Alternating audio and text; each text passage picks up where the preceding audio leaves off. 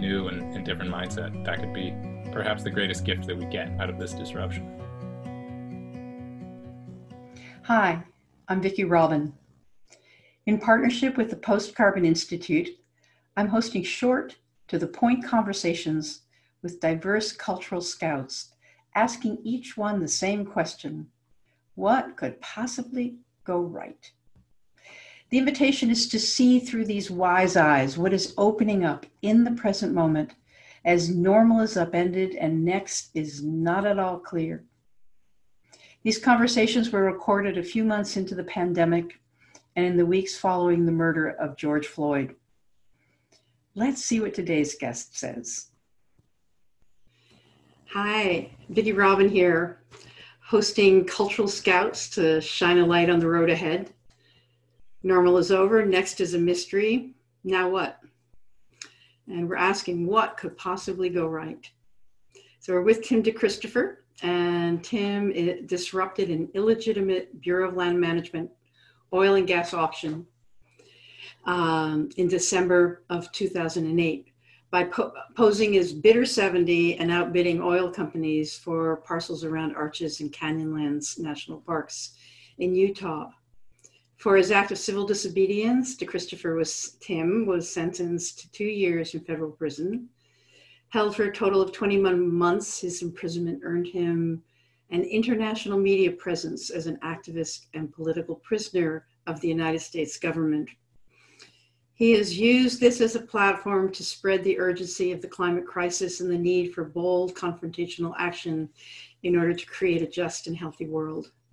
Tim uses his prosecution as an opportunity to organize the climate justice organization Peaceful Uprising in Salt Lake City and most recently co-founded Climate Disobedience Center, which exists to support a growing community of climate dissidents who take risks of uh, acting commensurate with the scale and urgency of the crisis.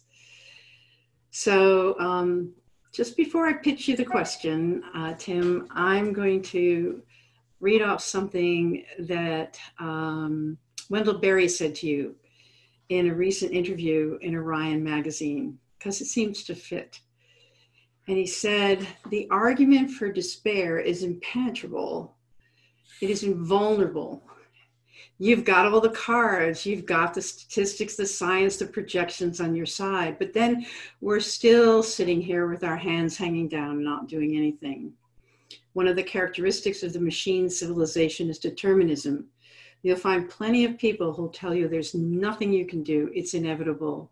You can't make an organization re, uh, to refute that. You've got to do it yourself. You've got to cleanse that mess out of your heart. So here we are with this question, um, and you can ignore the setup, but the question is what in all of this mess right now could possibly go right?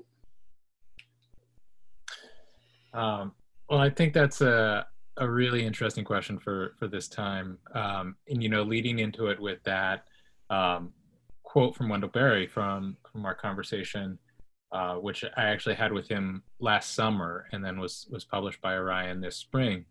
Um, it it just gives me perspective on just how much my own point of reference has shifted um, since last year, just since that that interview that I did with Wendell, um, and and how much that impacts um, my view on on kind of what's going on right now and and what could be emerging. So, um, so two big ways that my perspective has shifted is is one that um, after having spent the last uh, five years living in Pawtucket, Rhode Island, in a um, in an urban, predominantly uh, people of color community, um, I moved at the beginning of this year out to Chepachet, Rhode Island, to uh, an intentional community with a permaculture farm, um, and and um, you know we're we're an isolated little community here um, in in a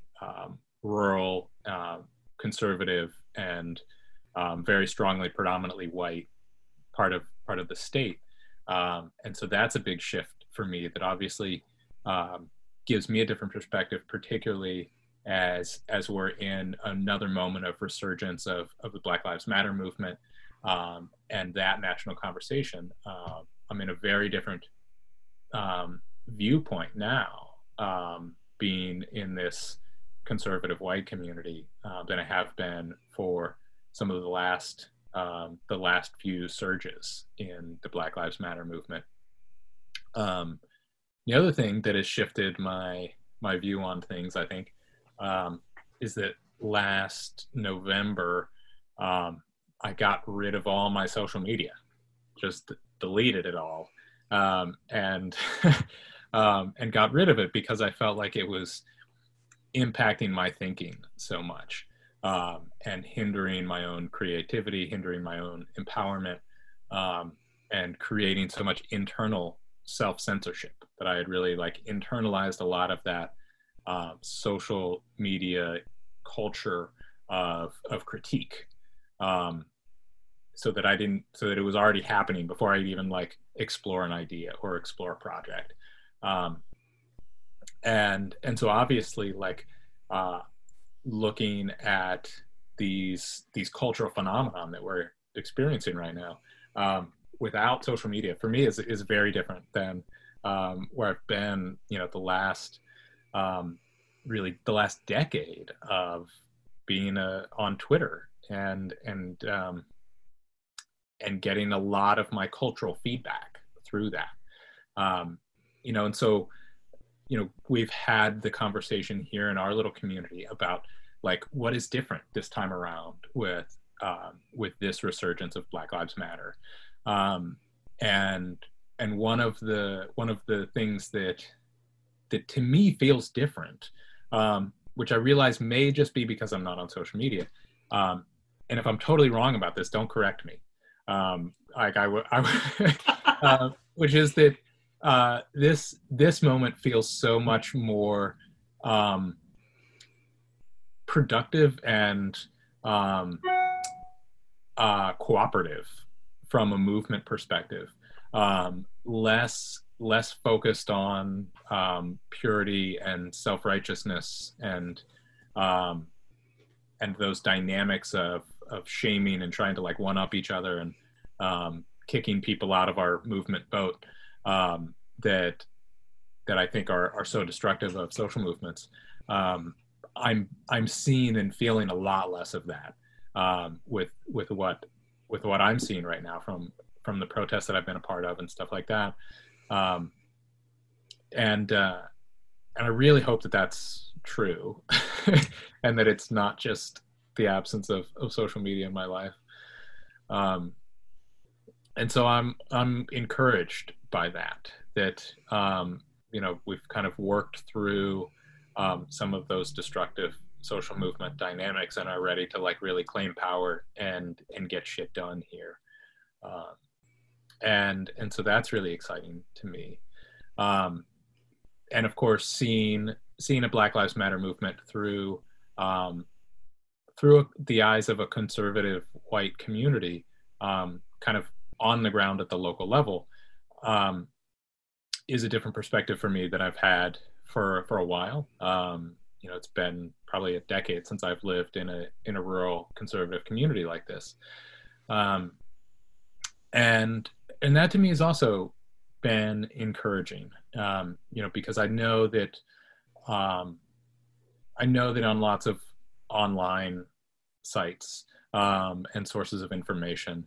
um, it's it's easy to highlight the the ugliest backlash um, to calls for racial justice um, and and the the ugliest iterations of, of white supremacy and and racism.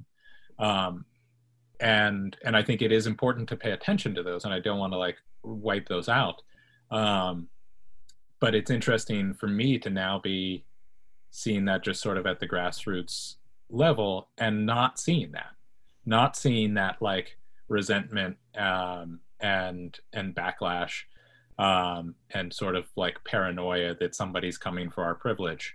Um, but uh, seeing seeing a lot of folks that are just kind of like, well, yeah, like obviously they got a right to be pissed off, you know, like, um, people that just sort of like get it. They might not be showing up. They might not be, um, you know, really taking a stand on the side of uh, of racial justice, um, but but that do seem to be uh, understanding the the same reality of the world that um, that those of us who um, are out there fighting for racial justice and, and fighting to to, under, to overthrow white supremacy um, are seeing as well. That um, and and that that to me is is encouraging because it's been so easy, particularly over the past decade, to just feel like uh, we've got like this divergent cultural evolution happening in our culture, and there's like a huge portion of our country that like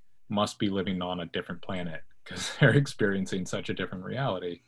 Um, you know, it's it's kind of nice to see that um, plenty of that like silent middle of the country um, are still seeing the same reality, even if they're not necessarily like taking to the streets um, or taking to the internet to uh, to speak up about it. So all that is encouraging for me.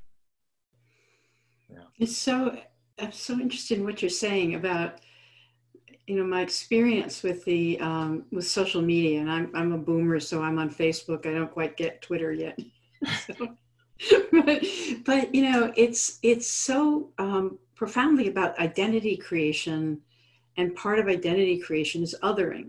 You know, mm-hmm. it's like I am this, I am not that, and I'm these other things that you can't see. But you know, and and a lot of the the challenges and it's not just the pandemic it's not just this moment.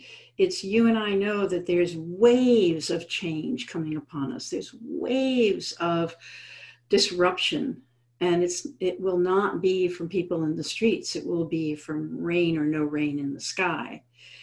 And um, a big challenge is going to be identity. You know it's going to pierce so many of our um, our armored layers, you know? And right. um, so is it, um, and I'm hearing from you that it, in a way, uh, what could possibly go right is that we're better off than we know we are, in a way, because decent human beings are who aren't in that polarized fight that is so public Mm-hmm. I mean, do you is that your sense of things that I mean, just from your little pinhole and your community, that there is some possibility that we are not as good or as bad as as we're characterized.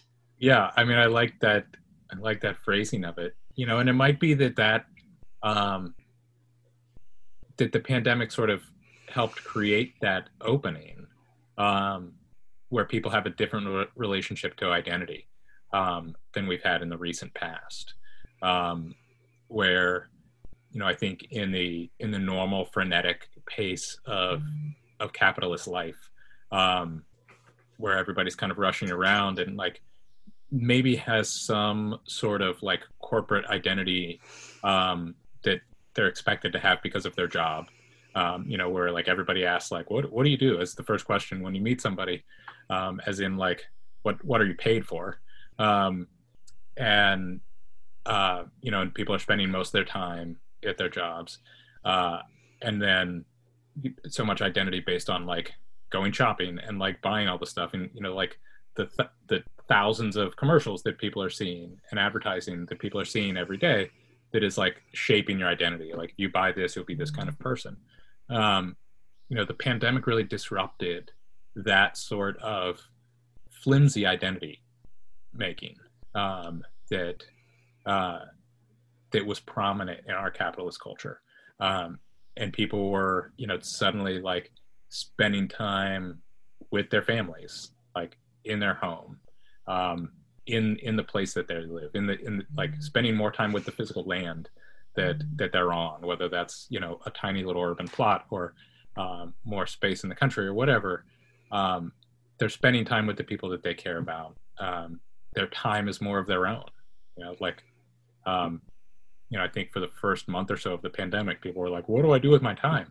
You know, and then people found that like oh wait a minute there's things that i enjoy doing when i don't like when i don't have to do something to make money all the time um, and and so with that widespread of of disruption of fake capitalist identity people might be more rooted in an authentic identity um, where they're not so desperate to try to create this identity in, in that social media culture of um, distancing themselves from others, um, of like being more self-righteous, more radical than thou, um, whatever that may be. Like with an authentic identity, there there were more, um,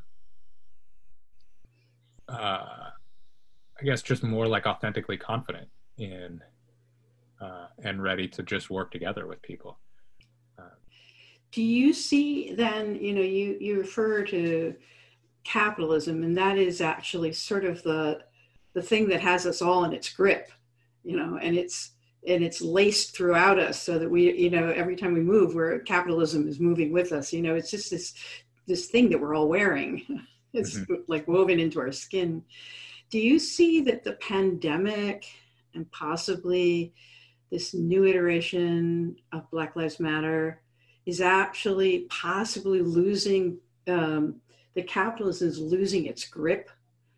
That there's some opening here that that there is some some just like just like glimmer of a post capitalist something that will be part of how we live into the collapse or is that too big an idea not not yet but i see um I see the hope for it. I see. I, I feel like we are on the verge of that. Um, that the pandemic really opened that door. Um, you know, and and I and I know people are really excited about certain elements that have emerged, like um, the resurgence of gardening and you know people being self trying to be self reliant that sort of thing um, during the pandemic, um, which is somewhat encouraging, but I don't think it's like really a threat to capitalism. Uh, the the thing that I feel like we are on the verge of with the pandemic is a new relationship to our mortality. Um, and I I tend to believe that um, that a big shaping factor of um, how we've gotten here in the recent past culturally um, is rooted in the denial of death and the denial of our mortality. Um, and and I think the pandemic sort of escalated that that fear of mortality to, to the absurd um, and and to an unsustainable level. Um, and so where I see that promise is um, that in this sort of um, really freaked out fear of, of mortality that people are experiencing now, um, that I think can't last and is and is going to have to crumble, and people are going to realize how absurd it is. Um, as you know, as folks are like trying to come to terms with like, well, I guess I'll just never hug anyone again, so that I will stay safe forever and I will never have to die. Um, you know, I think I think that's what can't last, and um, and I think folks will get to the breaking point of realizing like actually like I would rather hug the people that I love, um, even if it means being vulnerable, um, than than pretend that that I'm going to be able to control things forever, um, and and that will open the door to a new new understanding of what it means to um, to be this vulnerable little organism in a great big powerful universe. Um, and i think there's a there's a huge amount um, that can um, then spin out from that. I think that's that's a really foundational part of our culture um, and our new relationship to mortality i think um, can really be revolutionary and liberatory um, you know, as, fo- as folks like Ernest Becker have written about for a long time. Um, and I and I see more and more people more and more like original thinkers writing about that recently. You know, so I think we're at a moment where sort of the ideas lying around um, when when people reach that breaking point of like, wait a minute, this notion that I can like be so in control of the world that I can keep myself safe forever. Um, when people start to question that, um, I feel like there's a lot of good re- recent writings around um, that that can open up a different perspective for folks. Um, and there is there is that possibility for a big cultural shift in a relationship to death. Mm-hmm. Uh, you know, there's a um, a really interesting book by Drew Faust called "This Republic of Suffering" um, about the Civil War and its impact on American cultural relationship to death. Um, and I I actually read that book um, when Drew Faust was the president of Harvard, and I was part of the divestment campaign there in the divinity school. Um, and I, you know, I actually read it thinking like, oh, maybe I can like learn something about Drew Faust's perspective and like use it against her in this campaign. Um, and didn't find any of that, but got really got into the book and was like, oh my god, this is this is really profound. Um, that that just the scale of death and the um, the way that it impacted everyone in American society um, created permanent shifts in in science, in religion, in in sociology, um, in grieving rituals, um, you know, really really throughout society, and and I think we are potentially at a at another one of those moments um, because because everyone will be touched by by COVID and by the pandemic. Um, and because we're forced to deal with it in such different ways. Um, you know, like so many people's grandparents are dying alone where they're not able to visit them in their last days and you know they're not able to get together for a funeral um, and you know some really you know i think um, inhumane and, and kind of um, counterproductive ways that that at this point we're dealing with that. Um, you know, and I think there's there's the opportunity for that to um, kind of flip the switch to the opposite extreme. You know, where um, you know where we realize like you know it's not necessarily a tragedy for an 85 year old who has lived a good and rich life to pass away um, you know but it is but it is very sad if that 85 year old has to pass away alone without the presence of family and the family doesn't have any way to grieve for it together um, and isn't able to physically touch each other as they're grieving and and as they're dealing with that loss. Um, you know so i think re re-engaging um, with that relationship to death um, and by extension our, our relationship to vulnerability.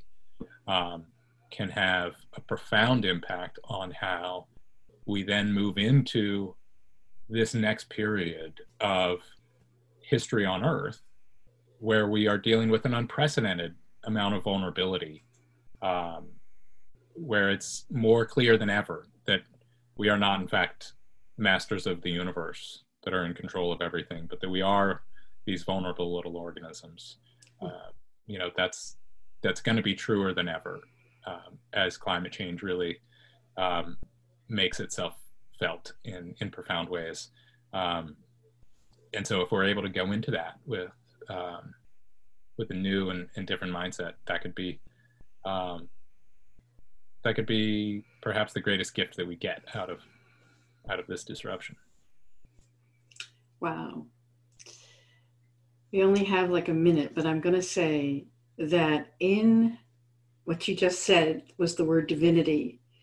And do you think that this metanoia can happen without a sense of a of a greater reality that holds us in both our our vulnerability and our sort of magnificence you know what i mean it's like do we need a do, do we need a divinity a sense of divinity in order to go through this radical shift where we accept our vulnerability. and you got to risk a minute or so. I, think, I think we certainly need um, a sense of wonder at at something Mhm. far bigger than ourselves, something that we will perhaps never understand, that we certainly don't fully understand now. Um, you know, to me, to me, religion and spirituality is the relationship to the unknowable and, and the unthinkable. Um, that doesn't necessarily have to be the supernatural um, of divinity. Um, you know, the the natural world and the um, the interconnected web of life of which we're a part um, are full of plenty of wonder and and far beyond our ability to ever fully wrap our mind around, um, and plenty to give us that sense that um, there is something far bigger than us going on. Wow. Thank you. I'm very inspired. So thanks, Tim, for the interview. Yeah, well, thanks for inviting me.